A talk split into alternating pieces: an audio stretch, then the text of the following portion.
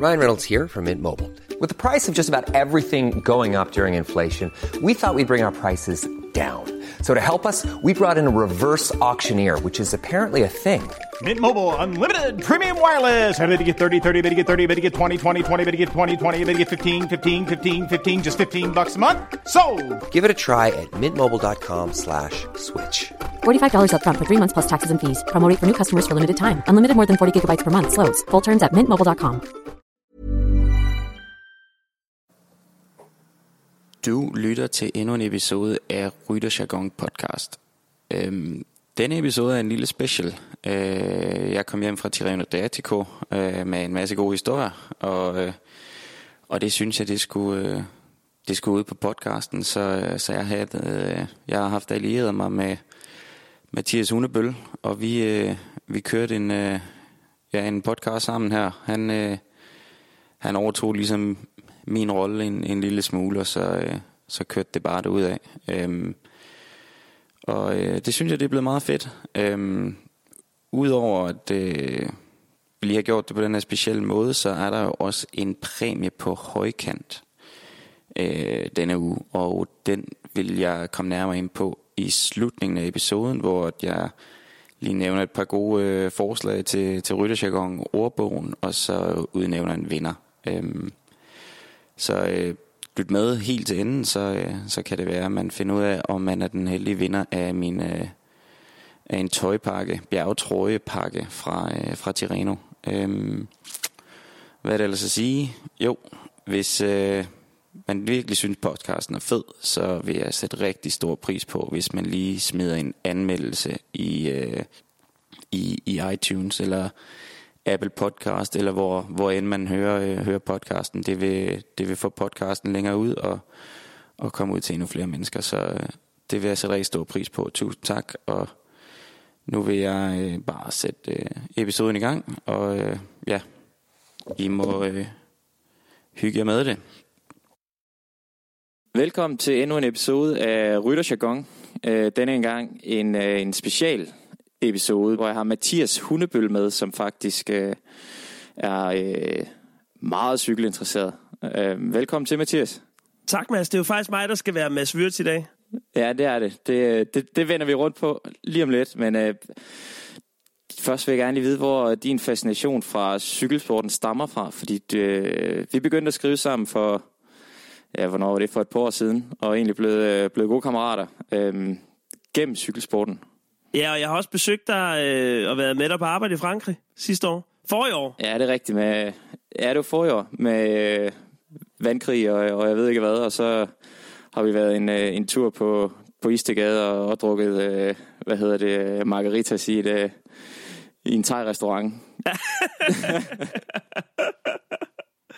Jeg er jo 38 år nu, så jeg var jo, øh, jeg var jo sådan 10-12-13 år dengang, der var den der første store opblomstring af danske cykelryttere. Altså somrene 94, 95, 96, 97. Og jeg er ude af sådan en familie, hvor, hvor det der med sommerferie, det er sgu et fjernsyn, der kører med Tour de France. Ja, ja. Så jeg er jo det, man kan kalde du ved, Jørgen og, og Jørgens disciple, øh, mater og let, ikke også? Og har jo på den måde bare fået det sådan ind med modermælken. Og derfor så har det jo også bare været... Det har været lyden af sommer til at starte med, og så er det jo endt med at blive en fascination, og endt med at blive den eneste sport, jeg egentlig gider følge med i. Øhm, og derfor har det jo været pissefedt her de sidste, ja, sådan 5, 6, 7 år, at se, hvor meget Danmark er begyndt at kunne øh, i sporten. Og, og, og der spottede jeg jo også ret tidligt dig og tænkte, okay, han er fandme sej ham der, ikke også? Øh, du startede ud som øh, enkeltstartsmonstret, ikke også? Og, Ja, var du inde på øh, Rådspladsen, da jeg blev verdensmester i, øh, i København? Jamen, det var jeg. Var du det? Ja, ja, ja, ja. Så, øhm, så det, er jo sådan, det er jo sådan min indgang til cykelsporten. Øhm, men jeg har jo aldrig nogensinde gjort andet end at kigge på den. Men jeg har både øh, altså, tudet foran fjernsynet og råbt og skræddet øh, og jublet. Og jeg var nærmest ved at få et hjertestop dengang øh, Mads P. blev verdensmester. For jeg, man kunne jo ikke forstå det, vel? Altså, Nej, nej. Det var fandme stort. Og især selv sidde som cykelrytter og se det. Det, det var godt nok øh, det var vanvittigt. jeg fik tårer i øjnene, da jeg så så Valgren køre over, da han opdager, at Mads har vundet. Ja. Ja. At det var der, jeg fik tår i øjnene. For jeg bare set, der kunne man også se det venskab, I har, jeg rytter imellem. Og det er jo sådan noget, der er fedt at finde ud af. Det er også det, man kan finde ud af med sådan en podcast, som den, du laver her. At vi kan faktisk finde ud af, at i sporten, selvom det er en benhård sport, og i nogle hårde hunde, så er der fandme også meget venskab og kærlighed. Ja, vi, øh, vi hygger os rigtig meget hele tiden. Øhm, og det er et eller andet sted også nødvendigt, fordi det er så sindssygt hårdt. Så, så det skal også... Øh, det skal gøres på en sjov måde. Og da du så skulle til at starte den her podcast ud, så havde jeg fra starten tænkt, at de to vigtigste interviews, du får lavet her i starten, det er, det er selvfølgelig Chris Froome, der skal vi lige have sandheden, og så er det interviewet med dig selv. Ja. Øhm, og så har jeg jo bare hostlet mig til at få lov at lave det, fordi det vil jeg skide gerne. Ja, det, det kommer også på et, øh, et udmærket tidspunkt nu.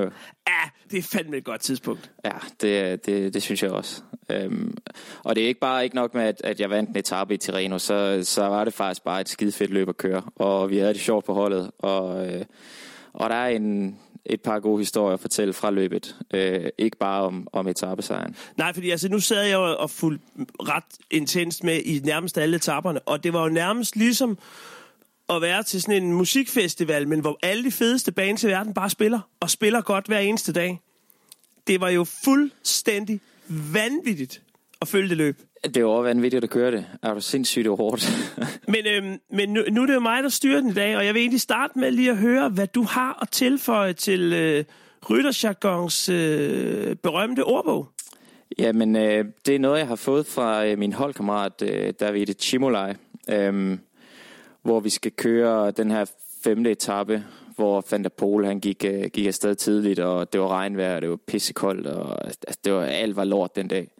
Og der sagde han øh, til morgenmaden, at de etapper her, eller den etape og vejene, det var ligesom øh, Russian Mountain. Og kigger på ham, hvad, hvad, hvad mener du? Og så spurgte jeg sådan, Russian Mountain? Sådan, ja, ja, ja. Så det er altså et russisk bjerg. Hvad mener du? Jamen, øh, ligesom øh, og så en, en, øh, en af mine holdkammerater, der er fra Canada, som så snakker fransk og, og italiensk også, han forstod, hvad han mente, at det var, det var sådan, at italienerne, de siger øh, Rutsjebane. At det er åbenbart et russisk bjerg.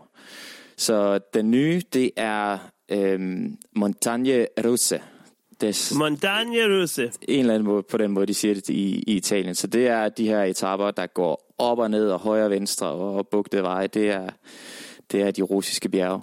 Og hvis vi bare lige holder hurtigt fast i denne etape der, fordi den var jo også helt vanvittig. Hvad tænker man, når man sidder i sådan et fucking lortevejr, og så ser man Matthew Van Der Poel stikke af så langt udefra? Jamen, der var, jeg var allerede nede i bilen, da jeg så slet ikke, han kørte. Nå, øh, okay.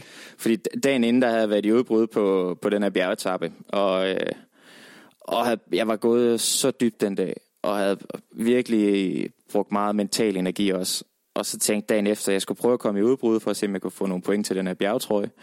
Øh, det lykkedes så ikke. Øh, og så kom vi ind på omgangene, og jeg tænkte, ah, jeg prøver skulle lige at køre med i cykelløbet. Og så begyndte det at regne. Og der var mit hoved, det slog bare fra og tænkte, det her, det skal jeg ikke. Jeg skal bare ned i bilen og have en jakke på. Fordi det er også sådan en etape, hvor at lige så snart du er nede i bilen for at hente din jakke, så kommer du aldrig tilbage igen. Så du tager et valg.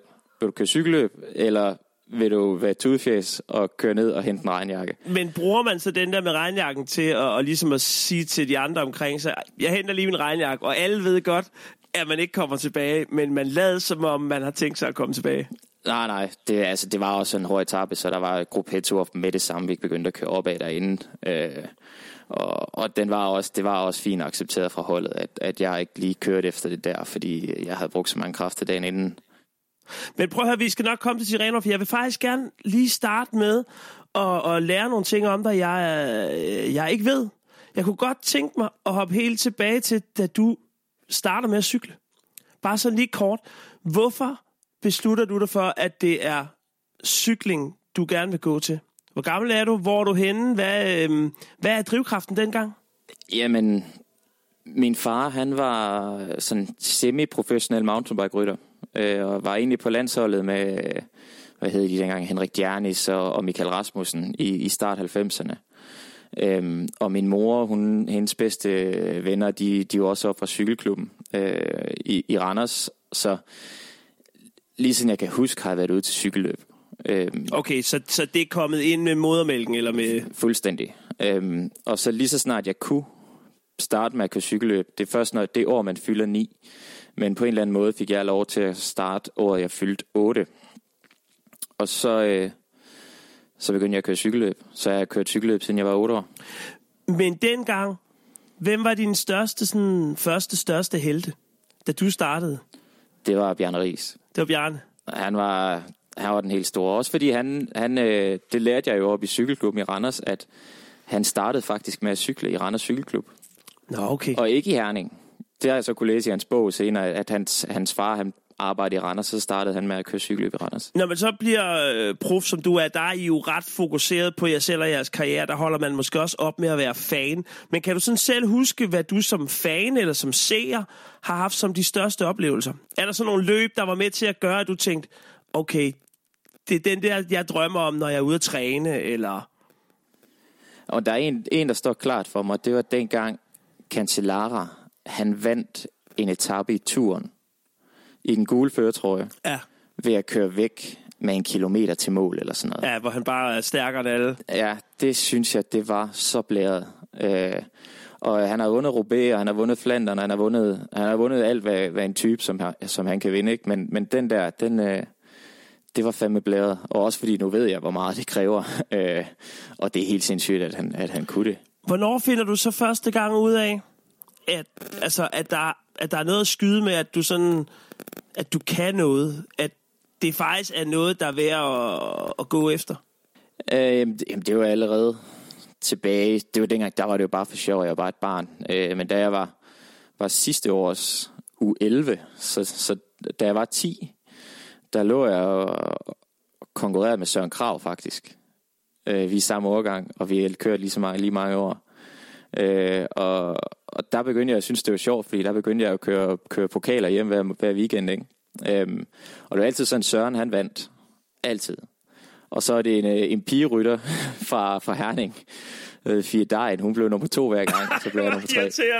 Men, men, men der var, altså, der var, det, var, det var sjovt dengang, fordi øh, så fik jeg pokaler med hjem, og jeg havde på mit, mit, mit gamle værelse, der jeg havde over 100 pokaler til at stå efter alle børneårene. Øh, og så, da det rigtig begyndte at blive til noget, det var så da jeg var, var U17-rytter, øh, som, som første års U17, der begyndte jeg at kunne følge lidt med, og så øh, som anden års U17, der blev jeg Danmarksmester i enkeltstart.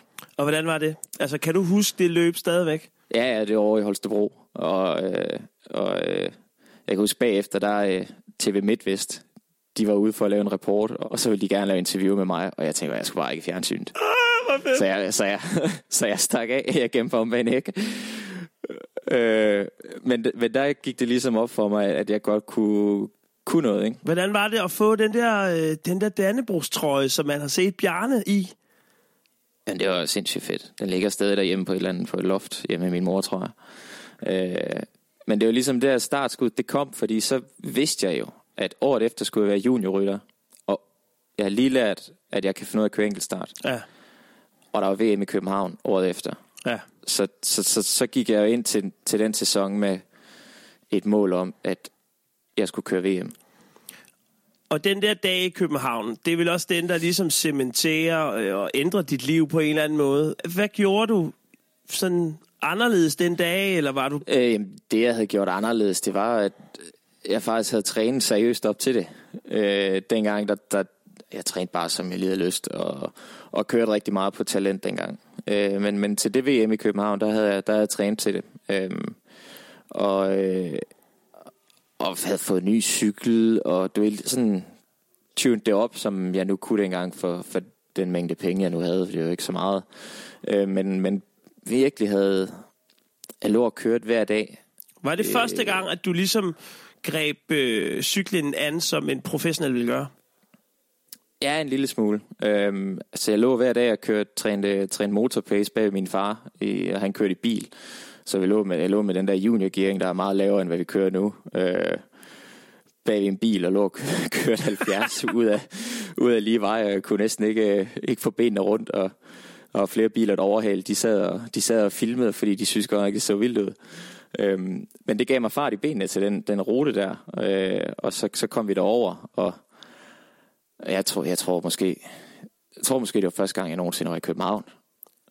Nej, hvor fedt. Øh, Øhm, så, så jeg kendte jo overhovedet ikke ruten, og, og de lukker jo. Der er en dag inden enkeltstarten, inden alle enkeltstarterne, der, øh, der lukker de ruten af, så alle kan komme ud og køre den. Og så kørte jeg en omgang, eller så kørte jeg to omgange, og så var det det. Og til løbet, der skulle vi køre to omgange. Men jeg kunne jo ikke huske det ind i hovedet. Så jeg måtte ligesom bruge den første omgang i løbet til at finde ud af, hvor hurtigt jeg kunne køre i svingene. Så Nå, så du kører egentlig måske øh, altså 20% hurtigere anden omgang. ja, jeg kører nemlig hurtigere på anden omgang, end jeg gør på første omgang. Jeg kan ikke huske, hvor meget. Det minder lidt om et interview, jeg engang så med P- Peter Sagan inden et, et VM, hvor de spurgte, om han havde været ude at se ruten. Det var i USA, da han vandt. Hvor han sagde, No, we, we drive seven times. I, I just looked the first time. ja, ja, ja. Altså det, nu er den så heller ikke så, så kompliceret over, men, men ja, ja, altså når man kører flere omgange, så øh, det er også noget andet til et landevejsløb. Der kan man lidt nemmere gøre det på en enkelt start, der skal man jo øh, være skarp fra start. Here's the arrival, though, of Matt Schmidt, sprinting flat out for the finish, and he is going to absolutely smash all the times. 37 minutes, 10.96, and he goes top of the leaderboard. What an absolutely sparkling ride by Matt Schmidt of Denmark. He beats the time by 1 minute 27 seconds. That's absolutely incredible. 126.19 is the winning margin for Mads Schmidt so far. What a spectacular performance by this young Danish rider. Very well done to Mads Schmidt. Top of the leaderboard for Denmark.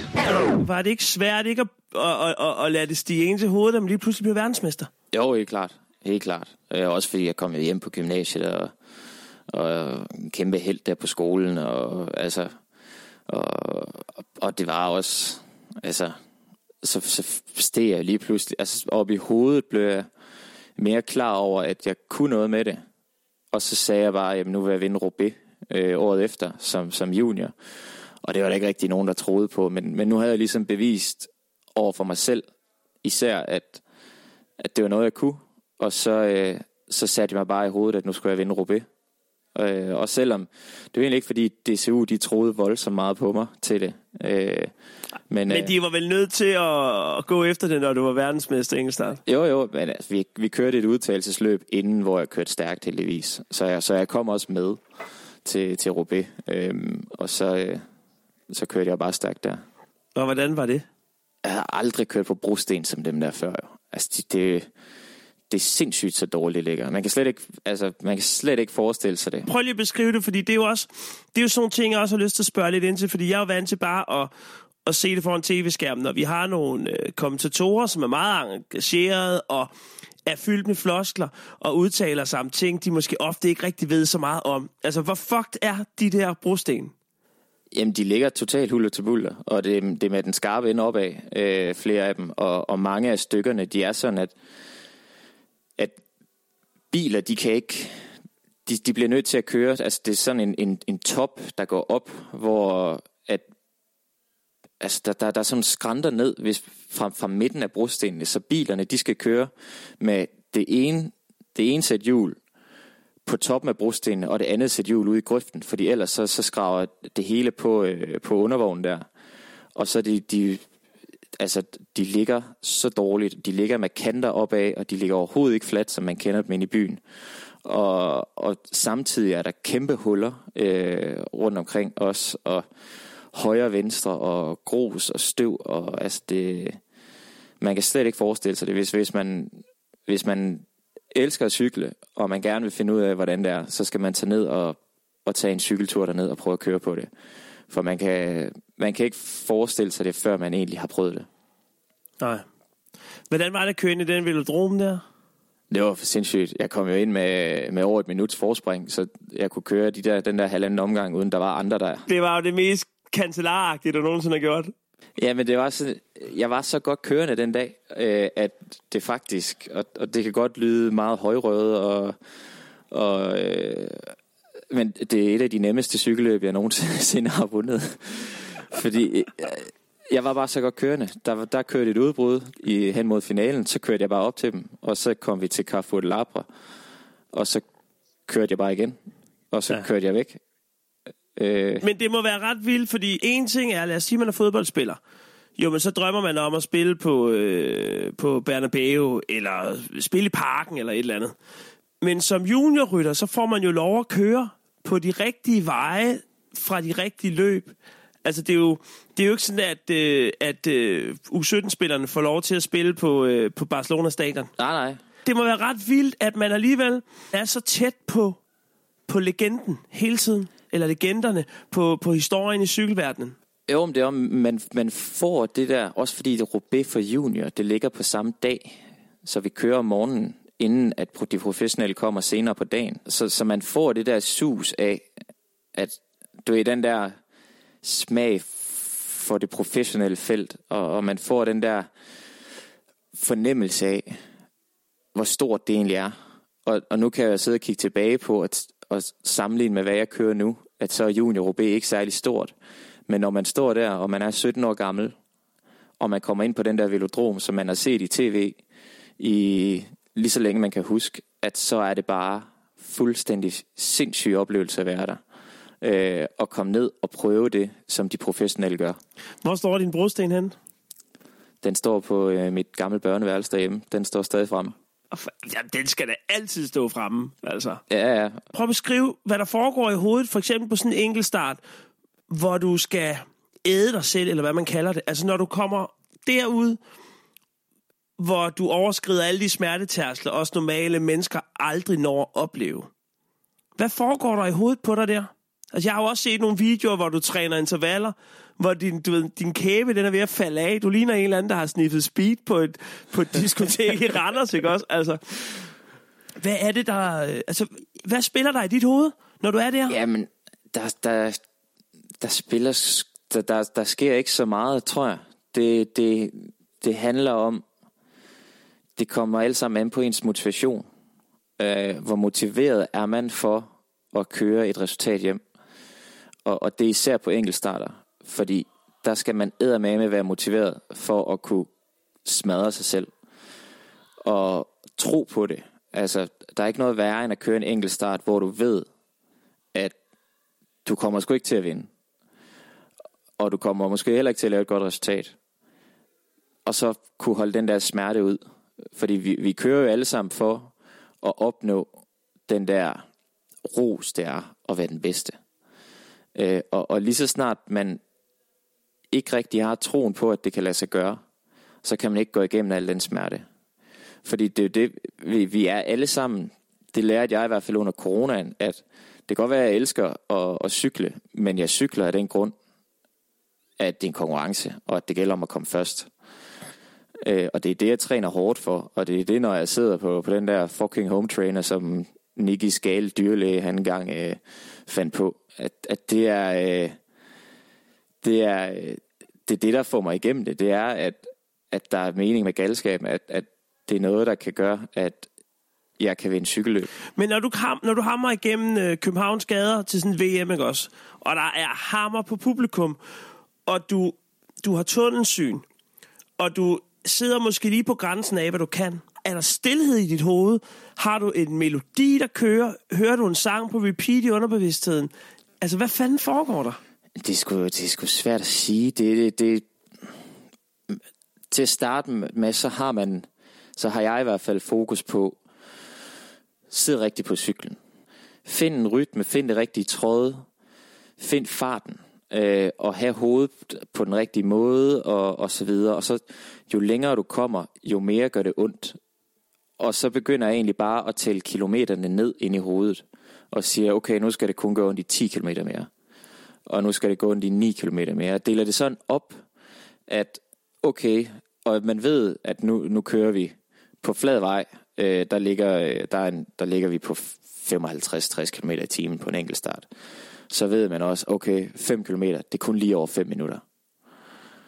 Og så, så bryder man altså, så bryder sådan ned for lettere at kunne holde den der smerte ud ind i hovedet til, og man har i ben, og man har i kroppen til at sige, okay, det er over om 5 minutter, det er over om 4 minutter. Øhm, og så ved man også, jeg, jeg ved, hvor meget jeg kan træde i løbet af 5 minutter. Så det hele, det er sådan en, en nedtælling, når det først rigtig gør ondt. Fordi man vil bare gerne have det til at være overstået så hurtigt som muligt. Hvordan er det så, når man kommer over målstregen? Altså, hvordan har man det? Man ser jo... Øh, nogle gange, så er der rytter, der kommer i mål og nærmest kollapser. Ja, det har jeg også prøvet et par gange. Det er sådan en, en fornemmelse. Du, ved, man kommer lige over målstregen, og man kan stoppe med at træde. Og, og det er bare... Altså, man er så glad for at komme over målstregen. Og man kan puste ud, og man kan få den her smerte til at gå væk. Øh, og, og så kommer man hen, man får lige pusten, og, og lige skal... Jeg skal i hvert fald lige bruge et minut på at samle mig, når jeg kommer ind.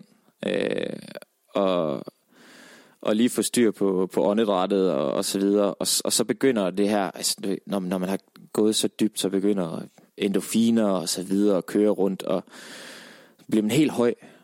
Øh, sådan, det gør ondt i benene stadig, og, og nogle gange har jeg næsten ikke kunne gå op. Føles det ikke som om, de nærmest summer videre? Jo, præcis. Nogle, nogle gange så har det været som om, jeg ikke kan gå op ad trappen ind til bussen. Øhm, så kommer man op og sidde der, og så når man endelig kommer ned og sidder der, så falder helt sammen. Men benene, de bliver ved med at sidre, og, og hvis man virkelig er gået dybt, så, så gør benene også ondt, når du ligger der i seng om aftenen, og du skal sove, så kan du mærke, hvordan benene de stadig arbejder. Og det har jeg også hørt fra nogle øh, andre rytter, at sådan kunne de godt have det et par dage efter en Roubaix, for eksempel. Jo, men jeg, jeg kan huske, efter Roubaix i, det har været i 19, hvor jeg kørte et, et ret godt løb, der følte jeg, at jeg havde tømmermænd i to dage. Jeg, jeg kunne næsten ikke øh, rejse mig op, og jeg havde hovedpine, og altså, gamle damer, de gik, de gik hurtigere rundt i byen, end, end jeg gjorde. Uh, jeg var fuldstændig uh, kørt ud. Hvis vi lige hopper frem til, da du, øh, da du skifter op og bliver prof, fordi du kommer jo fra en øh, ungdomsrytterkarriere, juniorkarriere, med nogle kæmpe sejre, og, og som du også siger, du fik fandme altid pokaler. Hvad gør det ved en lige pludselig at ryge op, og så bliver man en ud af mange hundrede profryttere, som aldrig fucking vinder noget i starten?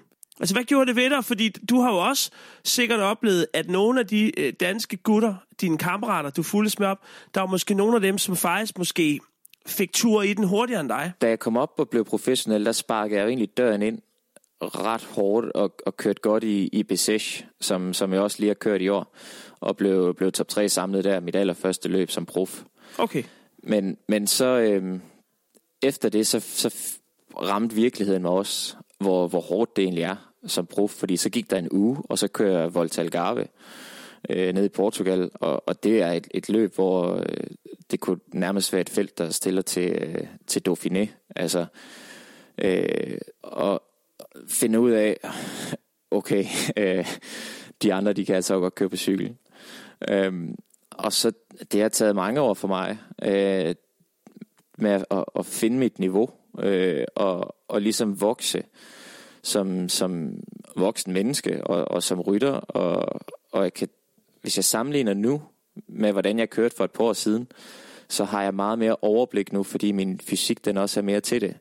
Men dengang, der var det, altså, fik eddermame med øh, smæk en gang imellem, og bare fik røvtur. Øh, og det, øh, det, det tog noget tid at, at vende sig til, fordi jeg havde jo altid bare kørt stærkt og lavet gode resultater øhm, i, i ungdomsårene. Og så, så, så blive professionel, så kører man mod 400 andre, der også altid har lavet gode resultater.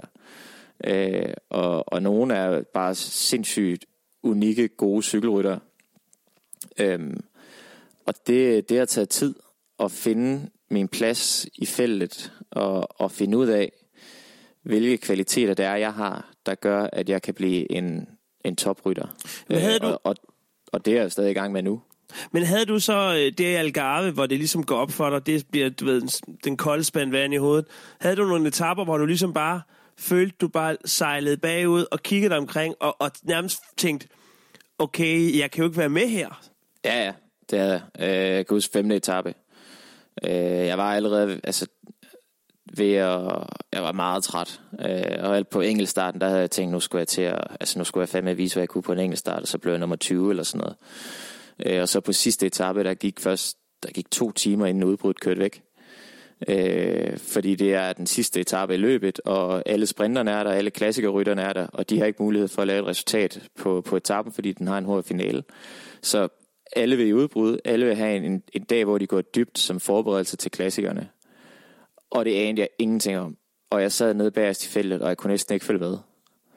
Øh, og jeg var bare klar til at, lige snart vi kom hen forbi, øh, vi skulle køre en omgang til sidst. Lige snart jeg så bussen, så var jeg klar til at skulle hoppe ind i den. Men man kom så igennem alligevel og, og kørte og kom, kom, ja, kom fint igennem løbet. Men der fik jeg lige den der virkelighed øh, smadret lige ind i fjeset, øh, at øh, det var fandme ikke nemt, der er, og der er ikke noget, der bliver nemt derfra.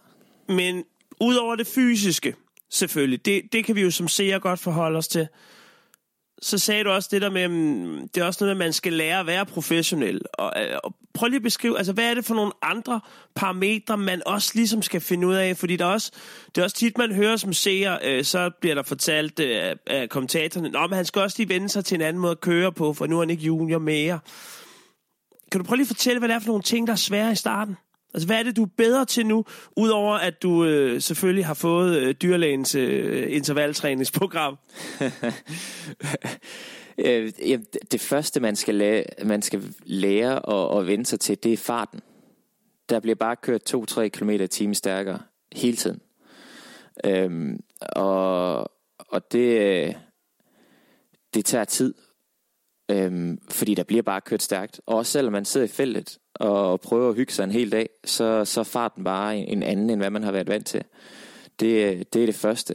Øh, så skal man lære at, at, at rejse meget. Øh, øh, jeg kan huske, det, efter det første halve år, jeg var fuldstændig udkørt, fordi jeg fløj rundt til det ene og det andet, og, og man skal virkelig lære at, at slappe af, når det er, man rejser. Og, og... Jeg skulle lige så sige, det må være noget med, at man lærer ikke at stresse i lufthavnene, og og bare at blive sådan rimelig sådan chilleren med det. Ja, ja. Jo, men det...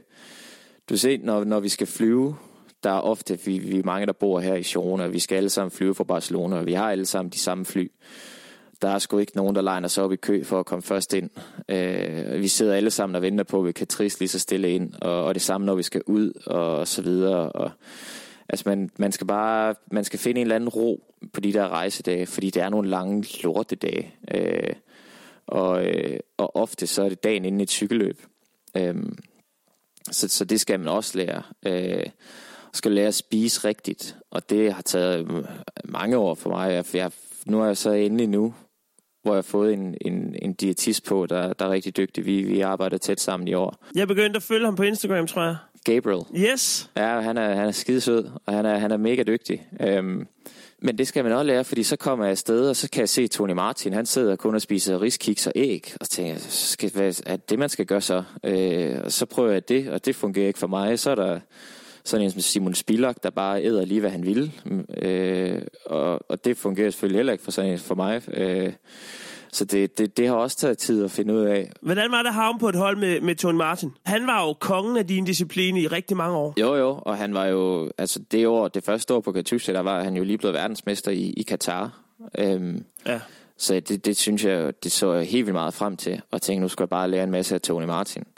Men han er bare sådan, han er død kedelig tysker, der, øh, og Og han, han spiser seriøst bare sine æg der, og det ved jeg, det gør han sikkert ikke nu, fordi nu er han på jumbo. Men, men dengang, da han, han havde sin egen måde at gøre tingene på, og, og jeg tror virkelig ikke, det er noget, der kan fungere for nogen andre.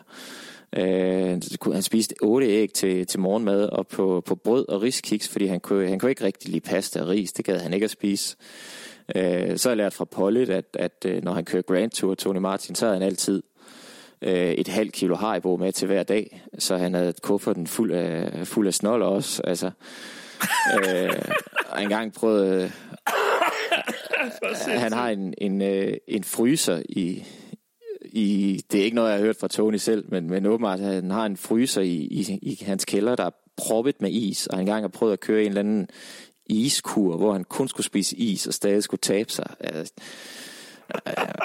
jeg er meget fætter. Hold kæft, mand.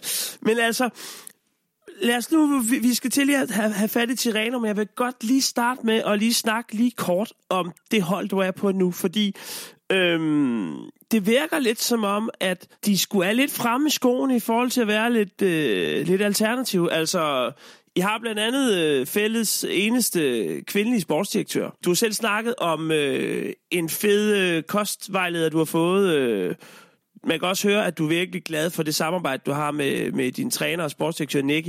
Prøv lige at fortælle lidt om, om, om, om det hold her, fordi du kommer jo fra den gamle russiske øh, maskine, eller hvad man kan kalde det. Jo, men altså, det, jeg synes, det er et skide fedt hold at være på. Øh, vi har det godt alle sammen, øh, sammen øh, som mennesker, og det betyder bare meget, men det er også et hold, der allerede fra sidste år har taget et kæmpe skridt, øh, og det bliver de jo også nødt til med de, med de rytter, som der, der er blevet skrevet med, at det er hver enkelt del, der skal, der skal steppe op, og, og der er første step, det er jo selvfølgelig øh, vores diæt. Øh, der er kommet flere trænere ind, øh, som, som er dygtige også, og og alting bliver bare, alle knapperne bliver lige drejet en lille smule på, øh, og det, det er stadig et hold, der, der er i udvikling. Så, så det, det hele, det er ikke bare lykkedes fra, fra, fra nytårsskiftet. Øh, der er stadig ting, hvor øh, tingene kan blive gjort anderledes og blive gjort mere professionelt, og, og det er bare erfaringer, der stille og roligt kommer for, for alle på hele hold. Det er ikke kun rytter, det er også mekanikere, og det er massører og, og så videre, at, at alle prøver at løfte hinanden i flok og, og tage ved lære af de ting, som der sker ved hver enkelt løb og hver enkelt træningslejr. At, at vi skal hele tiden forsøge at gøre tingene lidt bedre for hver gang vi er afsted. Ja. Hvis vi så hopper til Tirreno, fordi jeg ved, at øh, fra starten af det løb, der, der fik du en ret vigtig rolle på holdet, og også en ny rolle, du ikke har haft før. Jo, jo, jeg blev øh, vejkaptajn. Øhm, og det var det er faktisk øh, det er Nicky, der har kunne se et eller andet, øh, jeg ved ikke om han har kunne se et eller andet lys i mig i forhold til det. Øhm, for vi havde lidt sidste år, hvor jeg er nede og køre to endagsløb i Italien, øh, hvor det er øh, der sidder i sportsdirektørbilen, og, og en, der hedder Claudio Cozzi. Og der var jeg sådan lidt øh, på radioen, når vi ikke vidste, når der ikke lige var nogen klar information om, hvad vi skulle gøre i løbet og så videre, så var jeg sådan... Øh, kunne åbenbart godt lyde lidt halvhissig på radioen, men det, det er sådan... Ja, så du, du brokkede dig Ja, det, det er sådan, jeg har lært det i, i, i dansk cykelsport, hvor tonen er, er rigtig hård, og, og man kalder en spade for en spade. Og, og det er sådan set bare taget med videre. Øhm, og så efter at snakke med Niki om, hvordan jeg måske skulle sige tingene på en anden måde, men, men jeg er også sådan ret klar på at være en, der samler holdet, på, når vi er ude på, på etaperne, fordi jeg synes, der er ikke noget værre, end når det er, at vi skal vi får at vide, at vi skal sidde sammen som hold, og så sidder der tre ryttere, der flakker rundt og heller vil snakke med deres kammerater ude i feltet. Det skal der også være plads til, men, men når vi kører cykelløb, så, øh, så sidder vi sammen som hold. Øhm, og og det, det var egentlig det første, som, som jeg skulle øh, gøre, og være ham, der sidder i radioen. Fordi det er ofte, de siger ned fra bilen, at nu skal I huske at sidde sammen. Men de sidder nede i bilen, og så er der ikke rigtig nogen, der hører efter. Men lige så snart der er en rytter ude i feltet, der tager styringen og siger, nu gør vi sådan her, så retter folk også ind. Men det er også noget, man op, lægger mærke til som seer, fordi for eksempel, det er jo selvfølgelig mest øh, i turen, at man, øh, at man som dansk tv-seer måske følger med over mange dage. Og der ved man jo også altid, at okay, der sidder hele track sammen, og der der sidder Jumbo, der sidder Sky, og som set, hvorfor sidder der starterrytter 100 steder? Øhm, men handler det mest af alt om, at der er god kemi på et hold, at man gider gøre det der? Øhm, Både og, fordi altså, lige så snart du kører cykelløbet, så øh, der er, altså, man løfter hinanden i flok, og når du sidder sammen som et hold, så kommer der også bedre stemning ved middagsbordet om aftenen, fordi vi sidder sammen, og vi kører sammen. Og så kan det godt være, at øh, det ikke lykkedes at lave et resultat, men vi gjorde det sammen, og vi fulgte den plan, som vi har lagt sammen. Og det er noget, der styrker hele kernen, at, at vi arbejder sammen, og vi tager os af hinanden, og, og vi tænker på, hvordan vi skal køre cykelløbet som hold, og ikke som enkelte personer. Sådan hvad der skal til, hvad hver mand skal gøre for, at holdet lykkes. Øh, og der er det meget vigtigt, at der sidder en ude i feltet, som kan, kan sige, nu gør vi sådan her. Og det er på første etape, der skulle vi køre spurten, og vi havde aftalt, at vi skulle komme bagfra i sidste øjeblik med hele holdet på én gang. Og så vores sprinter, så siger jeg, så vores sprinter, så begynder han, fordi så begynder han at stress. At han vil gerne sidde længere fremme. Og så er det, jeg er der på radioen til at sige, prøv at høre, nu sidder du med dit hold, fordi vi skal nok hjælpe dig. Og så skal du nok stole på os, at vi gør arbejdet for, at du kan køre spurten. Og siger, vi skal alle sammen sidde bagved Demarki. Det er Demarki, der styrer, hvor vi sidder lige nu. Og vi bliver siddende bagved, ude i højre side. Og lige så snart vi kan, og når det er planen, at vi skal køre frem, så åbner Demarki op, og så kører vi frem.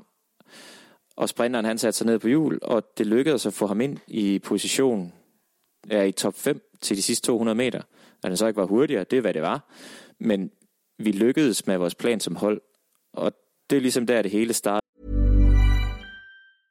Imagine the softest sheets you've ever felt. Now imagine them getting even softer over time. That's what you'll feel with Bowl and Branch's organic cotton sheets. In a recent customer survey, 96% replied that Bowl and Branch sheets get softer with every wash. Start getting your best night's sleep in these sheets that get softer and softer for years to come. Try their sheets with a 30-night guarantee. Plus, get 15% off your first order at bowlandbranch.com. Code BUTTERY. Exclusions apply. See site for details. Hiring for your small business? If you're not looking for professionals on LinkedIn, you're looking in the wrong place. That's like looking for your car keys in a fish tank. LinkedIn helps you hire professionals you can't find anywhere else, even those who aren't actively searching for a new job but might be open to the perfect role. In a given month, over 70% of LinkedIn users don't even visit other leading job sites. So start looking in the right place. With LinkedIn, you can hire professionals like a professional. Post your free job on linkedin.com slash people today. Med at, at vokse for os i løbet af løbet, fordi vi kørte et rigtig godt løb. Men i forhold til at være øh, vejkaptajn, ofte er det jo sådan en rolle, man hører, at det er måske en lidt ældre, rutineret rytter, som får lov at blive det i øh, karrierens efterår. Føler du, der er respekt om dig på, på dit hold, når du så får den her rolle som værende ham, der ligesom skal råbe lidt af de andre? Jo, men jeg synes, de respekterede mig, øh, og, og de gjorde, som jeg sagde. Øh, men det er også derfor, at første etape var vigtig i forhold til den her rolle, fordi det var vigtigt, at vi lykkedes med det, øh, med vores plan som hold. Også selvom vi kun fik en 10. plads. Men bare at, at planen lykkedes som hold, og at det var mig, der tog styring på, at vi skulle lykkes på den måde, som vi havde planlagt, det, øh, det gav meget respekt fra dem. Og, og så øh, efter det, så, øh, så hørte de skulle bare efter. Hvis vi så springer frem til tredje etape, fordi lige pludselig der er der jo sådan en sidevindskaos. Og der er det vel også en vigtig rolle, man har som øh, vejkaptajn. Jo, vi, vi får at vide cirka midtvejs. Vi har en mand i udbrud. Men vi får at vide nede i fælles cirka midtvejs, at der kommer noget sidevind. Øhm, og så får vi, altså så skal vi selvfølgelig sidde frem. Øh, så får vi at vide fra, fra bilen, at øh, om 10 km er der sidevind, og inden der skal vi igennem nogle byer, hvor der er højre og venstre op og ned. Øh, og så, øh, så vil jeg gerne have, at vi sidder fremme, og vi er klar til sidevinden. Øh, så det er at få, få dem i gang, og altså, det var sådan en lang, lang etape. Hvordan kommunikerer man? Altså råber, skriger man af hinanden, eller er det bare nogle få ord, man har indøvet? Er det på dansk? Er det på engelsk? Er det på spansk? Er det italiensk? Altså... Nej, den kører på, på engelsk. Vi får at vide der i radioen, 10 km, så er der sidevinddreng, og så siger jeg, siger jeg over radioen, at okay, så begynder vi at køre frem nu, så vi er fremme, inden det bliver kaos. Fordi der er sådan, man kan se feltet som sådan en, øh, en vaskemaskine, hvor det hele tiden rokerer sig op foran. Øh, og hvis du er nede bagved der, hvor det hele det kører rundt, så kan det være meget svært at komme frem. Men lige så snart man er oppe i den her vaskemaskine, hvor det hele det drejer, og det hele roterer, og man kommer frem en gang imellem, så sidder man der. Øh, så det var, at jeg ville gerne have, at vi kom frem, inden at feltet begyndte at blive kaos. Øh, og så sad vi der. Men hvad er det, øh, der er trækket ved sidevind? Altså, det er jo blevet sådan en ting... Øh, øh, der er jo flere og flere løb, der prøver at lægge tapperne efter at få noget sidevind, fordi det er bare fucking fedt tv. Ja. Men man kan jo godt som seer, der aldrig har prøvet det før, sidde og tænke, jamen, altså så sprint dog lige op. Ja, det kan man ikke. Nå, men, men nogle gange så tænker man, okay, vi har, vi har jo set masser af gange, at jamen, så rykker du i udbrud, så kører du lige væk fra feltet. Men her, det er sådan, der er 20 meter op. Hvor svært kan det være? Prøv lige at fortælle. Ja, man skal tænke på, at de forreste, der ligger og kører rundt og er på viften, Ja. de kører alt, hvad de kan, når de går frem og tager deres føring. Så det er måske 10-15 sekunder, hvor de kører alt, hvad de kan, og så kommer de på hjul igen. Så der er hele tiden en eller to eller forrest, der ligger og kører 500 watt. Og så er det jo elastikken, den kommer ned igennem feltet. Så dem, der kommer ned bagfra og gerne vil op på viften, de skal køre 600-700 watt. Og så syr, så syr man bare til. Ja. Og så nogle gange kan du sidde og kigge på et hjul, der er to meter foran dig. Men du kan bare ikke komme derop, fordi vi ligger også, når der, når der er sidevind på flad vej, så ligger vi også og kører 60 km i timen. Og det kan man bare ikke lukke alene, selvom der er to meter. Nej. Og man kan spytte derop, men, men man kan ikke komme op på det hjul. Ej, fuck, hvor er det fedt, mand. Men prøv at høre her. Da vi så øhm, dagen efter, der vil jeg lige sætte scenen, fordi jeg er faktisk taget ned og handle. Øh, jeg står i brosen, og så får jeg en sms fra min fars kone, Kirsten, der er kæmpe cykelfan også. Og så skriver hun bare, Mathias, sidder du også og kigger på Mads lige nu? Og jeg skulle sådan lige tænke et øjeblik. Mads, Mads, Mads Wirtz, fuck, man. Jeg ender med at stå en hel time nede i brosen og bare se cykelløb. fordi der er du i udbrud. Prøv lige at fortælle om den dag, fordi jeg kan huske bagefter, at jeg tænkte, okay, ærgerligt, du bliver hentet, men hold kæft, en magtdemonstration, du alligevel lavede der. Jo, men den startede egentlig med, jeg husker ude i bussen. Dagen inden havde vi kørt den her lange etape på, på 220 km.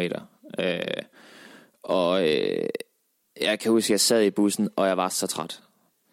Og sådan øh, sad og skrev med en, med en kammerat, at puh, altså, jeg, jeg synes, der var langt tilbage af det løb her, fordi det var fjerde etape det her. Og jeg sad bare og kørte øh, espresso ned. Og så skrev jeg til ham, så skal det nok passe, jeg lige rammer udbruddet. Jeg var så træt, jeg tænkte, en bjergetappe, jeg skal bare gruppetto med det samme. Der er en gruppetto, og så stille og rulle til mål. Ja. Øh, og så skal det nok passe, jeg rammer udbruddet alligevel. Og så kører jeg med i det første, og så kører vi væk. Men, men så har jeg faktisk rigtig gode ben den dag, og, og er godt kørende. Øhm, og det, øhm, det tillægger jeg også en del til diætisten og den diæt, vi kørte under Tirreno, og det er en en stor del af min succes. Han lavede et post den aften, efter fjerde etape, lagde et billede op af dig, og så skrev han et eller andet med, øh, Mads han viser et eller andet med noget carb-diæt, eller et eller andet. Ja, vi har kørt meget, meget, meget high carb. Ja. Øh, jeg havde aften inden, havde jeg spist 650 gram pasta til aftensmad. Jeg har kogt pasta i dag. Vi er to voksne, to børn. Jeg kogte, øh, jeg tror, jeg kogte 400 gram. øh, og til morgenmad, der fik jeg, øh, fik jeg, jeg fik øh, 120 gram mysli, var det. Øh, så skulle jeg have 150 gram brød. Og på det brød, der skulle fordeles 60 gram syltetøj og 40 gram honning. Det må være helt sindssygt, at når du kigger ned ad dig selv, du er jo, øh, du er jo en, altså, i, i, den normale verden, der er du jo en spænkel lille fyr. Altså, når du står ved siden af mig. Jeg er jo bare sådan tyk, tyk bamsefar ja. et eller andet sted. Men det er jo så vildt det der med, at du så alligevel I er nødt til at æde som psykopater jo. Ja, Jamen, det var også... Altså, det må være så tit, at man sidder og skovler ind, og i virkeligheden ved jo, jeg er egentlig ikke mere sulten nu, men jeg skal tanke op til i morgen. Ja, ja det, var, det, var, det var to gange 325 gram, så det var to fulde tallerkener med pasta. Og efter den første, der sad jeg lige i bøvsen en gang og tænkte, puha, altså, der bliver langt gennem den næste. Hvad er der oven på pastaen? Der var bare lidt pesto på. Hold kæft, mand. Men det er jo også lækkert, når vi nu er i Italien. Ja, men min, det, altså, Karl Eggeren på fem år hjemme med mig, han elsker pasta pesto. Jamen, det er sgu lækkert. Men jeg, jeg, jeg, havde, jeg havde karpet op, og, og det, det viste sig så at være, altså, det, det er en, en udvikling, vi har lavet igennem det løb her, hvor vi har taget sindssygt mange gode erfaringer med. Man kommer ligesom i udbrud, og, og, og, og tænker egentlig på at spare kræfterne, men hver gang vi kørte op af, så, så var der noget at skyde med, så, så der trykker jeg selvfølgelig til den for også at gøre de andre lidt trætte. Hvis vi sapper ind, da du når det, det sidste bjerg, øhm, hvad har du ved bunden der? Har du tre minutter? Ja, tre, tre et halvt. Ved du godt, det er den, at den, den når jeg ikke, den her? Ja, det ved jeg godt. Men du giver den jo, altså du æder dig selv alligevel. Jo, jo. Øhm, det, det første mål, det var sådan set at få sat de andre. Øh, og ligesom komme afsted alene. Øh, for, altså, for også at tage det med, at jeg var den stærkeste i det udbrud. Og at, at, at jeg bare var bedre end dem. Øh, fordi det giver et boost øh, øh mentalt. Og altså, jeg kan huske på, på stigningen inden, der, ham, der var den næststærkeste, det var ham fra Francis Deschamps. Og jeg sad som, når jeg sad bag ved ham, så sad jeg og holdt øje på hans, øh, jeg kunne lige se hans puls på hans cykelcomputer. Bruger man sådan nogle tricks? Ja, så kunne jeg se, at han lå 10 slag højere end mig. Var fedt. Så hver Så gang hvis du, så hvis du han, han, han er tæt på max nu. jeg, jeg vidste, fordi jeg lå på cirka 155-160, og han lå op tæt på 170. Og jeg ved, når man kommer over 170, så begynder det at, at nive. Øh, så, så hver gang jeg gik frem, så, så øgede jeg den lige lidt, så han kunne få lidt højere puls. Ikke? Men er det sådan nogle ting, man kigger efter? Altså, man lige lurer lidt på deres pulsmåler, eller, eller, eller hvad, kunne man ellers, hvad kigger man ellers efter? Hvis man kan komme til det, så i- især pulsen. Det, det er godt, en god indikator for, hvor, hvor presset folk de er. Man kan ikke sidde og holde øje med vattene, hvad de andre de kører, men Tænker man også lidt tilbage på, på alle de gange, man øh, som barn og ung har set cykelløb, og det der med, at man har hørt den der, øh, den der måde, vi også altid i fortælling om cykelløb hylder dem, der prøver. Ja. I, I starten der, der tænkte jeg, det her det er fucking fedt. Nu øh, sidder jeg alene på tv op ad det sidste finalebjerg, altså, og, og var kørende, og virkelig altså, havde skud i den. Øhm, men så efter en 25 minutter, der var jeg ved at være, være presset, rigtig presset. Så begyndte jeg at køre ud på kanterne for at kigge ned, om de ikke snart kom og hentede mig, så jeg kunne få lov at slappe af. For jeg, jeg vidste jo godt, de ville komme. Ja. Øh, så øh, Men da de kommer, det er jo, det er jo så, det er, det er Puck, og så er det John Thomas, der kommer op til dig, ikke også? Ja, de kom med med stærkt forbi. Øh, og øh, Men Jaron kommer vel, bliver vel lidt hængende hos dig, gør han ikke det? Jo, men han, han eksploderer så der, og så havde jeg lige et par, par hundrede meter, hvor jeg kørte samme fart som, øh, som Garen Thomas. Øh, og det var, det var meget lækkert, synes jeg. Øh, Ja. men så, øh, så kom de så lidt længere ned bagfra, og så, så kunne han så få sig med der. Efter den etape der, hvordan var stemningen så? Altså, hvordan havde du tænkt du, okay, nu har jeg, nu har jeg noget af det, jeg har sat mit mærke på Tirreno, nu er jeg road captain igen, eller gjorde det dig mere sulten? Øhm, det, gjorde mig, det gjorde mig mere sulten. Øh, sådan, fordi jeg virkelig var godt kørende. Øh, og, og kørte, øh, kørte bare en sindssygt god etape for, for mit niveau i bjerge. Øh, så, så jeg var sådan helt sikker på, at jeg skulle i udbrud igen dagen efter. Også fordi nu var der noget at køre for. Nu var der den her bjergtrøje at køre for. Øh, så, så jeg var totalt motiveret dagen efter, da vi, da vi stod på startstregen. Og, og, øh, og skulle ud og prøve at se, om jeg kunne ramme det udbrud. Det, øh, den regner jo så lidt væk, den der femte etape. Øh, Ja. og, og He-Man, han går i udbrud i 1000 kilometer. Jeg ved, du, jeg sad i, øh, i Gruppetto der med Peter Sagan, og en af mine holdkammerater, Guillaume Boivin, han var, han var holdkammerat med Sagan tilbage på Liquigas, tror jeg det var. Ja. Og de sad og snakkede lidt sammen. Så kom han ind, øh, Guillaume der bagefter, og sagde, og kæft Sagan, han kan overhovedet ikke forstå Van der Pol. Hvorfor vil han lide så meget? Fordi han kan jo bare vente til der er 200 meter, så eksplodere og køre fra dem. Ja. Der er ingen grund til, at han skal ligge og lide i 50 km, fordi Nej. han vinder jo alligevel. Ja. Øh, det havde Sagan siddet og sagt, det kunne han godt nok ikke forstå, at, øh, at han ville sidde og lide på den måde der. Øhm, men ja, det var bare en fucking kold etape der til sidst. Altså. Men når man kommer i mål og har frosset så meget, så mange timer, man har må vel også have det sådan lidt, okay, jeg bliver syg nu. Ja, hvis du ikke gør de rigtige ting, så bliver du syg. Ja. Det er direkte i bad. Øh, og tør tøj på, og varmt tøj på, og så bare få fyldt noget, øh, noget mad indenbords. Øh, så, øh, så kroppen hurtigst muligt begynder at restituere. For, fordi selvom at vi sad i den der gruppetto, og vi var så langt efter, så var det altså en, en hård etape, og det var også hårdt at komme igennem bare, øh, fordi det var stadig, det var altså 200 kilometer, og, øh, og det var stadig øh, 5.000 kalorier, vi forbrændte på sådan Ja. den etape der. Selvom vi bare sad nede bagved, og vi ikke kørte cykelløb. Så det gælder bare om at få noget føde indenbord, så, så vi kan blive, øh, blive friske igen. Hvornår er det så, at du begynder at tænke, okay, jeg prøver sgu i morgen? det var tilbage på hotellet. Øh, så kom jeg til at sidde og tænke over, der er, vi skulle egentlig køre nogle omgange i morgen til sidst. Øh, og så kigger jeg lige på profilen, og kigger på stigningerne og tænker, går jeg, så tænker jeg, det kunne da egentlig godt være, at jeg skulle prøve at gå i udbrud. Øh, så går jeg egentlig ind og snakker med Nicky, og siger, hvad, hvad med udbrud i morgen? Planen var egentlig, at vi skulle køre for, en, køre, køre for Hugo øh, Hofstetter i, i, i, i en spurt. Ja. Og så, så siger jeg til ham, hvad med, hvad med udbrud? Øhm, Altså, det, du, du ved jo, det, er- det er svært for feltet at hente et udbrud på sådan nogle finaleomgange. Fordi det er lidt mere teknisk, og der er ikke så mange lige stræk, og, og det er lidt, øh, det er bare noget, noget andet cykelløb. Øhm, så det, jeg tror sgu godt, det kan lykkes, hvis man gør det på den rigtige måde.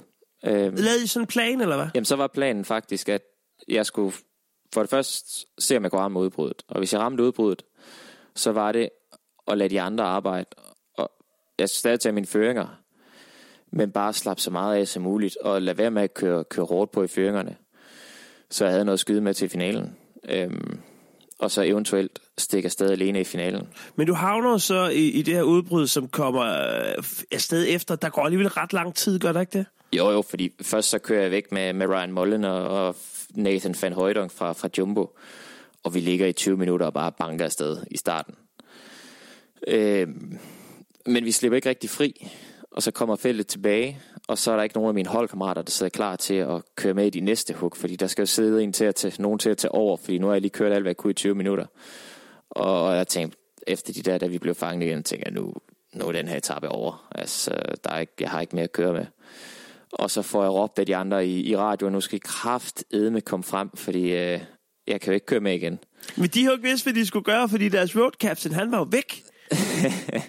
Jamen, de, de, øh, de kørte lidt rundt som forvirrede, som forvirrede hunde. Men, øh, og så sad de der ikke, og så måtte jeg jo nå mig sammen, og så køre med igen. Og så kører jeg med i to hug mere, der ikke bliver til noget, og så kører der en gruppe på fem mand, og der sidder alle de rigtige hold i fronten af feltet til ligesom at, at blokere vejen, så der ikke er flere, der kan køre afsted. Men så fik jeg lige øh, brugt en albu eller to, og så, øh, så kom jeg så afsted og kunne, kunne køre op til dem. Jamen, prøv lige at forklare det der, fordi det er jo også noget, man hører kommentatoren sige tit, jamen så blokerer de, altså, hvordan blokerer de vejen? Lige den her situation, der er det, der er de hedder, Warranty har en derude, der lige er kørt væk, øh, Lotto har en, der er kørt væk, så, så de har et par folk oppe i fronten af feltet til at ligesom blokere vejen.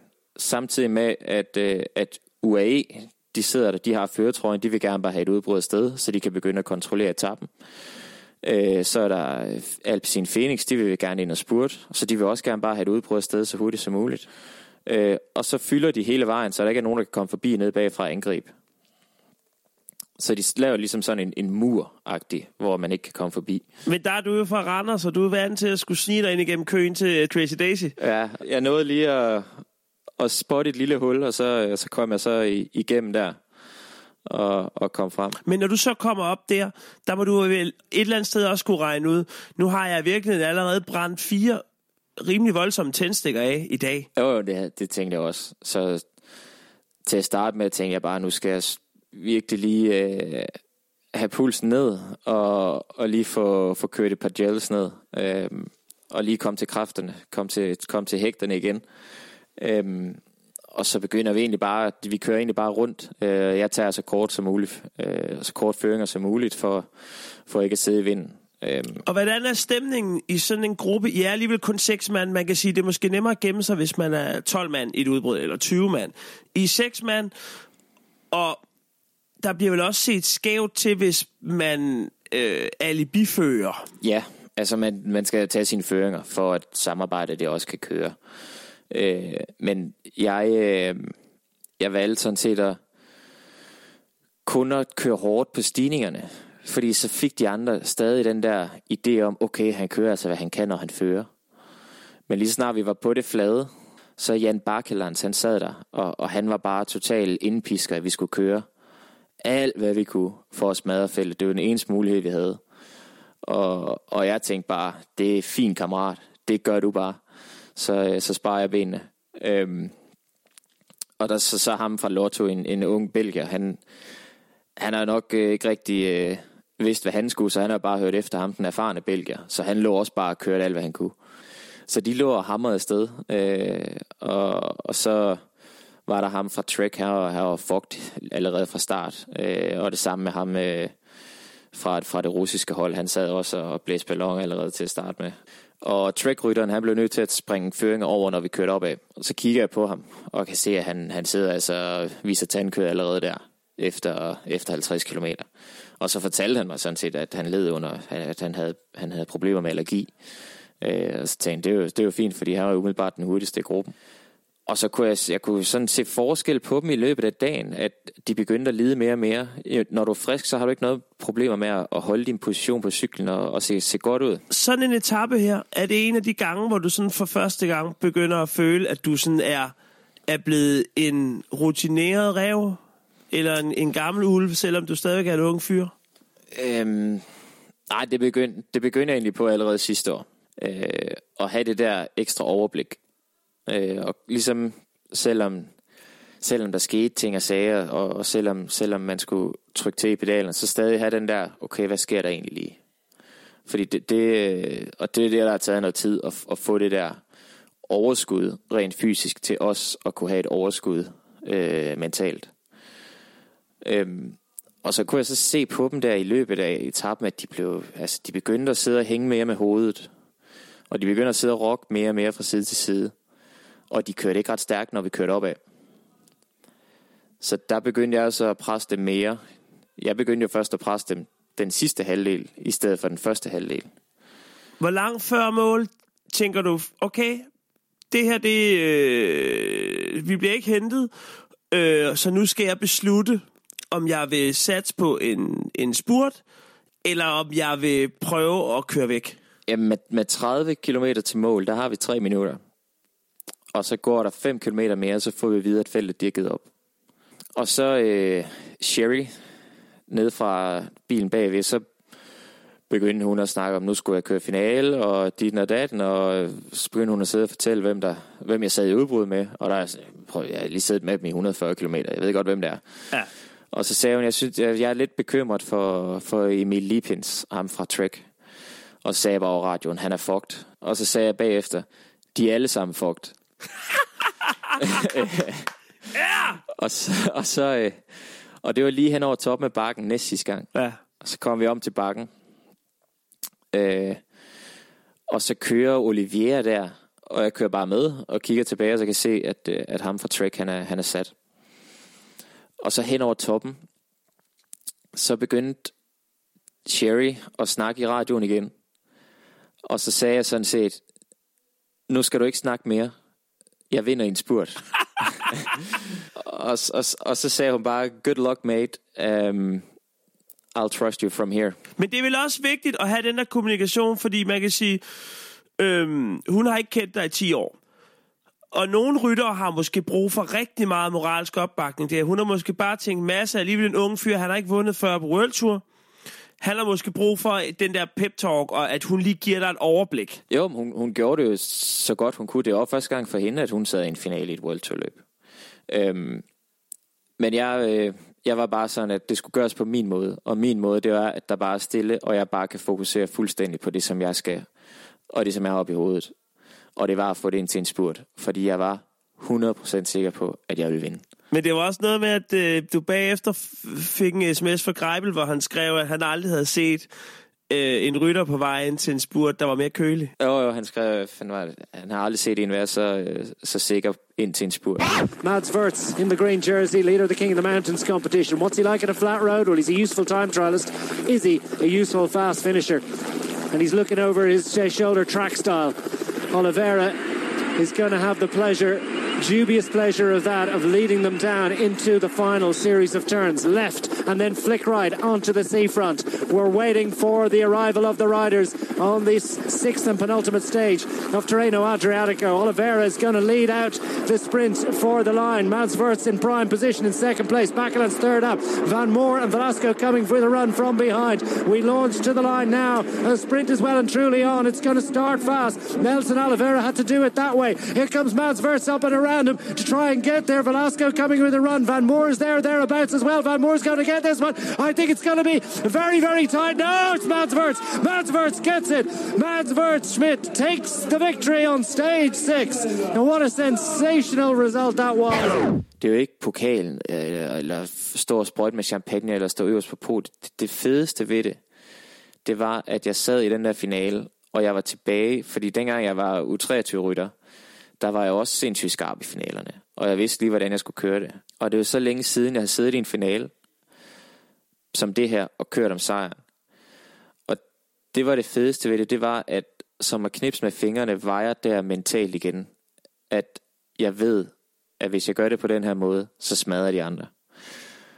Øh, det var... Øh, det er det, der kan få min nakkehår til at rejse sig stadig. Det, det er det der psykologiske spil, som, som jeg havde vundet der. Hvor langt fra selve stregen ved du, at okay, jeg vinder den her. Og hvad tænker du så, når man tænker, okay, hvordan skal jeg juble? Det er alligevel noget tid, tid siden, du har skulle gøre det, ikke også? Nej, jeg nåede ikke at tænke over, hvordan jeg skulle juble. Det, det var bare ren øh, forløsning og lykkefølelse og altså ja.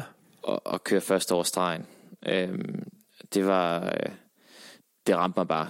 Øh, og der var ikke, øh, jeg tænkte ikke over noget som helst. Jeg gik, øh, jeg gik bare helt amok og du kommer ind og stanser, og så bliver du mødt af en sonjør eller et eller andet, tager dig til, til hovedet. Men altså, hvad, hvad løber igennem der? Fordi det må også være en forløsning efter at have ventet på den der gennembrudssejr på World Touren. Ja, helt klart. Altså, det, det var... Øh, det var bare så dejligt, at det endelig lykkedes, ikke? Og, og, og kom, kom ikke, jeg fik ikke rigtig tænkt så meget over det på det tidspunkt. Øh, Nej. Fordi så skal du ned, og du skal ind og lige have noget tørt tøj på. Du skal ind og lave interview, du skal op på podiet til dopingkontrol, øh, pressekonference bagefter.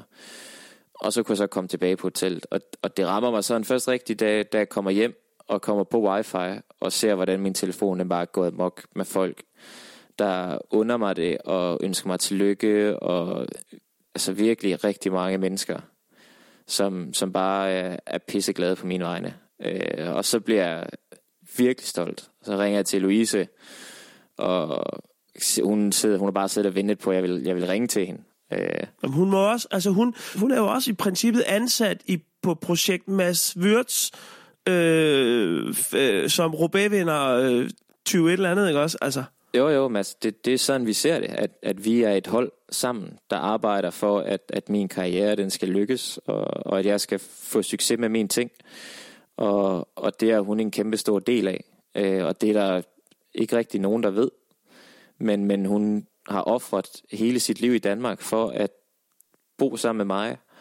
Selvfølgelig fordi vi, vi er sammen, og, og, vi, og vi elsker hinanden, men, men hun har givet rigtig meget op for min skyld også. Ja. Og, så hun er en kæmpe stor del af det. Og, og det er måske endnu mere emotionelt for hende, når det endelig lykkes, end det er for mig. Jamen, det tror jeg også, fordi det er også en måde, at hun også kan vise øh, hendes bagland, at det var sgu det rigtige, hun gjorde. Ja, helt præcis. Lige præcis. Og, og det... Hvad sagde hun til dig, da hun snakkede med dig efter løbet? Åh, oh, jamen, øh, vi, øh, vi sad bare og smilte til hinanden. Ja. Og bare sådan, hold kæft, hvor var det fedt. Og, og mest alt det der, endelig lykkedes det. Fordi der er ikke nogen, der ved, hvor hårdt vi kæmper for det her, udover os to. Og at det endelig lykkedes, det var bare, det var bare pissefedt. Altså, det var, det var så dejligt. Og, og det, det fik lige skuldrene til at falde 5 cm for os begge to. For vi har kæmpet for det. Jeg kan forestille at de faldt men de blev også lige 10 cm bredere af skuldrene. Jo, helt sikkert. Helt sikkert. Øhm, det har givet en helt ny tro på tingene. At det endelig lykkes, og at de ting, vi har gjort hen over de sidste halve år, hen over vinteren, at det har virket. Og nu har vi fundet opskriften på, hvordan det skal gøres. Hvordan var stemningen på, på holdet den aften? Jamen, det var sindssygt god. Altså, vi har haft en rigtig god uge generelt, og vi har haft det sjovt. Øh, snakket skide godt sammen ved, ved middagsbordet og grinet meget og, og taget pis på hinanden. Og, og, og, og hive sådan en sejr, det, det gør bare noget ekstra ved stemningen. Altså, vi, øh... Det må sgu da også give dig noget, at altså, er, det, er det tre sejre på World Touren, I har haft som hold? Ja. Og hvis man kigger på de ryttere, I har, så har man... Altså, alle andre end, end dansker vil ligesom ikke tænke, at du var en af de, der skulle levere de 10 første sejre. Nej, Øhm, men det er der faktisk en, en, en tro på på holdet, at jeg er på vej til at blive en af dem. Fordi jeg, har, jeg står ret højt på ja, i truppen på holdet, øh, og de tror rigtig meget på mig. Øh, og det er selvfølgelig mega fedt at være en del af. Hvad så med aftensmaden efter 6. etape? Vi har en lækker sponsor øh, på holdet, der hedder Vini Fantini. Så, så der, var god, øh, der var god hvidvin med, med lidt bobler i. Øh, og dagen efter var en enkelt start, så der skulle ikke øh, spises så meget pasta igen. Øhm, men det var egentlig bare, at vi, vi, jeg tog aften stille og roligt der, og, og hyggede mig med mine holdkammerater, og, og gik lidt, øh, lidt småfuld i seng, og så, så kørte enkelt start dagen efter. Fuck, hvor fedt. Ligesom i gamle dage. Ja, men jeg havde brug for det, fordi jeg skulle også have lidt ekstra til at kunne falde i søvn. Nu har vi jo lige været lidt omkring altså en ret emotionel oplevelse, du, du lige har haft i karrieren. Så jeg tænker lige, at vi skal slutte sådan lidt mere sjovt af. Og, og der er jo mange misforståelser fra alle os, der egentlig ikke fatter, hvad I laver. Men hvad for nogle misforståelser? Kan du nævne et par stykker, som sådan især irriterer dig, når der bliver sagt et eller andet? Øh, altså ting, vi ikke fatter ved, hvordan cykling egentlig er. Ja. Øhm, for eksempel at kunne læse en resultatliste.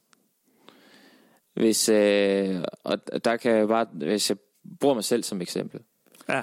En, øh, en bjergetappe i Dauphiné. Ja. Hvis jeg kører top 50 der, skal man ikke sige, at jeg er i dårlig form. Nej. Så jeg er med i god form. Ja. Fordi normalt så vil jeg sidde i en bagersk gruppetto. Øh, og også se cykelløbene. Øh, se, hvad der egentlig sker. Øh, hvis, hvis der sidder en, en, en og kører sin kaptajn frem i, i en klassiker, Det kunne jo være dig, Roubaix, nu her om nogle uger. det kunne det sagtens være. Øhm, og hvis man ikke kan se, at det er en kæmpe øh, effort at lave det, og så sige bagefter, jamen han er i dårlig form, han blev kun nummer 80, Ja. så kan man ikke finde ud af at se, læse et cykelløb. Nej. Hvis man skal gøre sig klog på cykelsport, så skal man kunne se de små ting. Øh, hvordan en rytter kører, øh, hvilke, hvor han ligger på resultatlisten i forhold til hvilken type løb slash etape, der man kører. Øh, hvis man har forstået det, så er man en cykelekspert. Tag den. Hvad hedder det? øhm, Hvem er sådan den, den mest talentfulde rytter, du nogensinde har kørt med?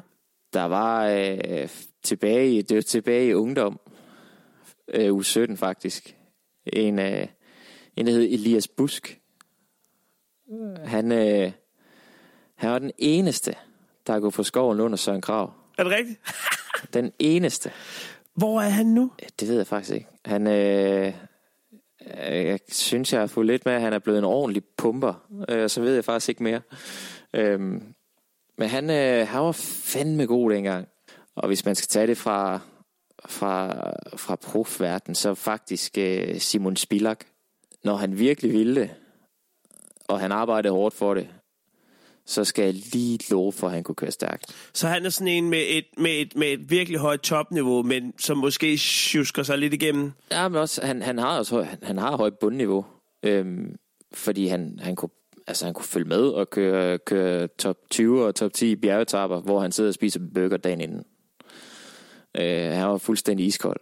Øh, han, øh, han havde kæmpe talent, som, som man måske ikke har fået, fået så meget ud af i, i, i sidste ende, fordi han måske hyggede sig lidt for meget. Det sjove er jo, at når jeg snakker med, med, med Brian Holm og Skiby og de der gamle røvhuller der, så, så var det jo ret normalt i gamle dage, at så var der en eller anden rytter, som havde været på druk hele natten, og så gik han ud og vandt øh, kongetappen øh, i Dauphiné. Ja, ja. Men det er meget fedt at høre, at det stadigvæk... At, altså, selvfølgelig skal man ikke gå på druk dagen før, men at der også stadigvæk nogle gange... Der er stadigvæk nogen, som måske ikke lever på en sten, men som bare nogle gange på, på ren talent og vanvid kan æde en burger dagen før, og så alligevel køre sejren hjem. Ja. Jamen, det, det er spilagt. Øh, og så også øh, Thomas Degent. Nu har jeg kørt med Greibel i et år, og han har kørt med Degent i mange år. Og, og Degent, han var en, der kunne... Han ville kunne vinde Grand Tours. Og det ved han udmærket godt selv, at han kan. Men han gider ikke. Det er han ligeglad med. Men han er så stærk og, og så god en cykelrytter fysisk, at han vil kunne vinde en Grand Tour på sin fysik. Men Men han har også engang kørt i top 4 i Skiven en gang. han blev træer. Nå, 3'er, okay. Den dag, han kørte øh, solo på, på Stelvio-etappen. Øh, Og bare kørt fra dem med 8 minutter. Altså. Men han er så dårligt til alt det tekniske, og til at sidde i et felt. Det var, man skal også kigge den måde, han, når han kører i udbrud, så skal det helst starte med at gå opad. Og så sætter han sig bare op, og så kører han 500 watt i 5 minutter. Så kigger han sig tilbage og ser, hvor mange der er med. Og hvis der stadig er mange, så bliver han bare ved med at køre 500 watt, indtil der er en passende gruppe, som han gerne vil køre med. Hvor er det fedt. Uh, han er sæt med en ledkal. Hold kæft, hvor fedt. Hvem synes du er den mest øh, overvurderede rytter i feltet? Uh, Warren Bargill. Han får tit mange rosende men, men han bliver ikke rigtig noget længere siden. Han, han, vandt, han var skide god i turen i ja, for nogle år siden. Men der har ikke været så meget siden, og, og der, der er altid, uh, synes når han kører cykelløb, der er altid, han bliver altid nævnt, at nu, nu kommer han, nu kommer han. Men han får aldrig så meget ud af det længere. Du har jo før snakket om det der med Nemesis, og hvad, hvad har du ellers at, at, smide ind med? Ja, jeg har en fra, øh, fra Tirreno her, øh, på tredje etape, hen mod det her sidevindstykke. Så sidder jeg bagerst i rækken af mine holdkammerater, og, og de kører ind igennem et hul, som der så er ved at lukke. Og så skal jeg lige med. Og der sidder så en fra Quickstep, øh, Bert van Leerberge, og han vil også ind i det hul. Men jeg kommer før ham, og så, så giver han mig lige et lille dask. Åh, I kører kraftet med altid som fucking mongoler, sagde han. Fucking mongoloids, sagde han igen. nu er du jo rimelig hængt op øh, i en øh, forårssæson, og så kommer der en hård sommer, og så kan du se frem til på et eller andet tidspunkt at få off-season. Når du lander i, øh, i Danmark på et eller andet tidspunkt til efteråret, og nu er der lang tid før du skal præstere på højeste niveau. Hvad er så de første par, øh, par sådan ting, du skal i forhold til, du ved, mad, drikke og sådan noget? Altså, øh, det første, jeg skal have i Danmark, det er en trøffelkugle. Fra hvor? Er det ligegyldigt? Fra, øh, fra Hornbæk Bageren, lige uden for Randers. Uh, en trøffelkugle, det er det, vi andre kalder en romkugle, ikke også? Ja, det der er I forkert på. det er skide godt. Øhm, og rent faktisk, det er faktisk en lille, det har vi som, øh, som tradition, når Louise, når jeg kører en Grand Tour, og Louise hun kommer til, til sidste etape, så har hun altid en trøffelkugle med. Rent faktisk, så øh, da jeg kom hjem fra Tirreno, så har hun lavet hjemmelavet trøffelkugler til mig. Ej, hvor hun god, altså. Ja, hun er genial. Men øh, en trøffelkugle, og så skal jeg have en, øh, en frikadelle sandwich inden for sandwich shoppen i Randers. Er det sådan nogle ting, man nogle gange drømmer om, når, den, når man er helt helt udpint. Ja, en frikadelle sandwich eller en trøffelkugle. Ja. Det, det kan jeg godt sidde og drømme mig, drømme mig til flere gange i løbet af, af året. Hvis vi lige her til sidst skal, skal se hurtigt fremad, hvad tror du bliver de tre løb sådan øh, i 21, hvor, øh, hvor du kommer til at sætte det største aftryk?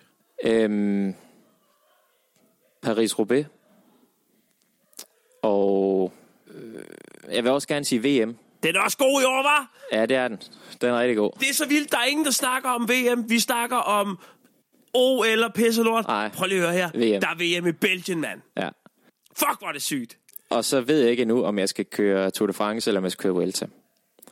Men så det, det sidste aftryk, det skal være i en af de to Grand Tours. Jeg håber, du skal køre turen, fordi så kan du, øh, så kan du i maj måned lige få en trøffelkugle hjemme i Randers. ja, det ville sgu være lækkert. Jeg tror, det var det, Mads. Ja, det tror jeg også, det var. Vi har kraftet bare snakket længe. Ja, det er en god lang episode. Fucking god snak. Øhm, tak for snakken. Jamen, tak for, at øh, du ville øh, lave en lille special. Prøv at høre, det er en kæmpe ære. Kæmpe ære. Fedt, mand. Tak for i aften. Ja, selv tak. Det var skide hyggeligt. Det var så det, og øh, nu skal vi til konkurrence business. Øhm, tusind tak for alle de gode forslag. Øhm, jeg har valgt at gå lidt efter øh, noget, jeg måske ikke har hørt før.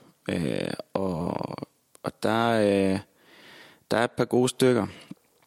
Øhm, der er for eksempel Tretschwein, som er, er tysk for et trådsvin. Og der tænker jeg øh, i hvert fald på en, en rytter som Bert Grabsch, der kørte i et kæmpe gear engang. Øh, og det er nemlig, hvad det betyder, at man kører i, i et tungt gear, og, men stadig kører, kører stærkt. Så det er nok en, en 58-11 eller sådan noget. Og det er kommet fra Jakob ZMN. Øhm, det er hans brugernavn. Jeg kunne ikke øh, lige finde ud af øh, finde hans rigtige navn, men øh, fremragende forslag. Øhm, så er der vinduesrytter, og det er fra Marco Hedegaard. Og det er, når man altid tjekker sig selv ud i, i vinduespartier, når man kommer cyklerne forbi store vinduer. Øhm, og ja, det, det tænker jeg egentlig, det er noget, vi alle sammen gør. vi er jo en flok øh, narcissister, når vi er ude og køre på cykel, så øh, man skal altid lige tjekke ud, om man, man ser ordentligt ud. Øhm, og så en, jeg faktisk kendte i forvejen, men som faktisk er rigtig god, synes jeg, det er en roser. Øh, det kan jeg huske fra, da jeg kørte, øh, kørte vintertræning og, og var juniorrytter i, i Herning Cykelklub, hvor at, øh, lige pludselig så var der en, der kunne finde på at sige, vi kører lige en roser. Og så var det et rulleskift på ubestemt tid. Øh, og det skulle bare gå ondt. Og det er Andreas Merrild, der er kommet med den, og den er, den er, den er god. Øhm, men vinderen går sådan set til Nikolaj Hepsgaard. Øhm, og han er kommet med en kort, klassisk god en, som øh, ja, noget på belgisk og, og ryttersprog på belgisk, det, det, er, det er specielt, og det er godt dernede fra. Og det er simpelthen bare fuld af bak, øh, fuld gas på, øh, på belgisk. Og, øh, og den får jeg... Øh, den får jeg i hvert fald tilføjet til ordbogen, og, og Nikolaj Hepsgaard, du skriver bare en besked til Rytterjargon, og så finder vi ud af, at du kan få din præmie. Tillykke med det. Og så skal der lyde en stor tak til, at I har lyttet med. Det er super fedt, og jeg kan se, at der kommer længere og længere ud, så øh, det betyder rigtig meget. Øhm, følg med på, på Rytterjargonens øh, Instagram-side, hvor der kommer, kommer nyheder om, om næste episode, og så måske også... Øh, ja, det kan være at smide en, en ny konkurrence ind på, på et tidspunkt her. Øhm, men ja, tusind tak, og øh, vi lyttes ved. Mom deserves the best, and there's no better place to shop for Mother's Day than Whole Foods Market. They're your destination for unbeatable savings, from premium gifts to show-stopping flowers and irresistible desserts. Start by saving 33% with Prime on all body care and candles. Then get a 15-stem bunch of tulips for just $9.99 each with Prime. Round out Mom's menu with festive rosé, irresistible berry chantilly cake, and more special treats. Come celebrate Mother's Day at Whole Foods Market. Mom deserves the best, and there's no better place to shop for Mother's Day than Whole Foods Market. They're your destination for unbeatable savings, from premium gifts to show-stopping flowers and irresistible desserts. Start by saving 33% with Prime on all body care and candles. Then get a 15-stem bunch of tulips for just $9.99 each with Prime. Round out Mom's menu with festive rosé, irresistible berry chantilly cake, and more special treats. Come celebrate Mother's Day at Whole Foods Market.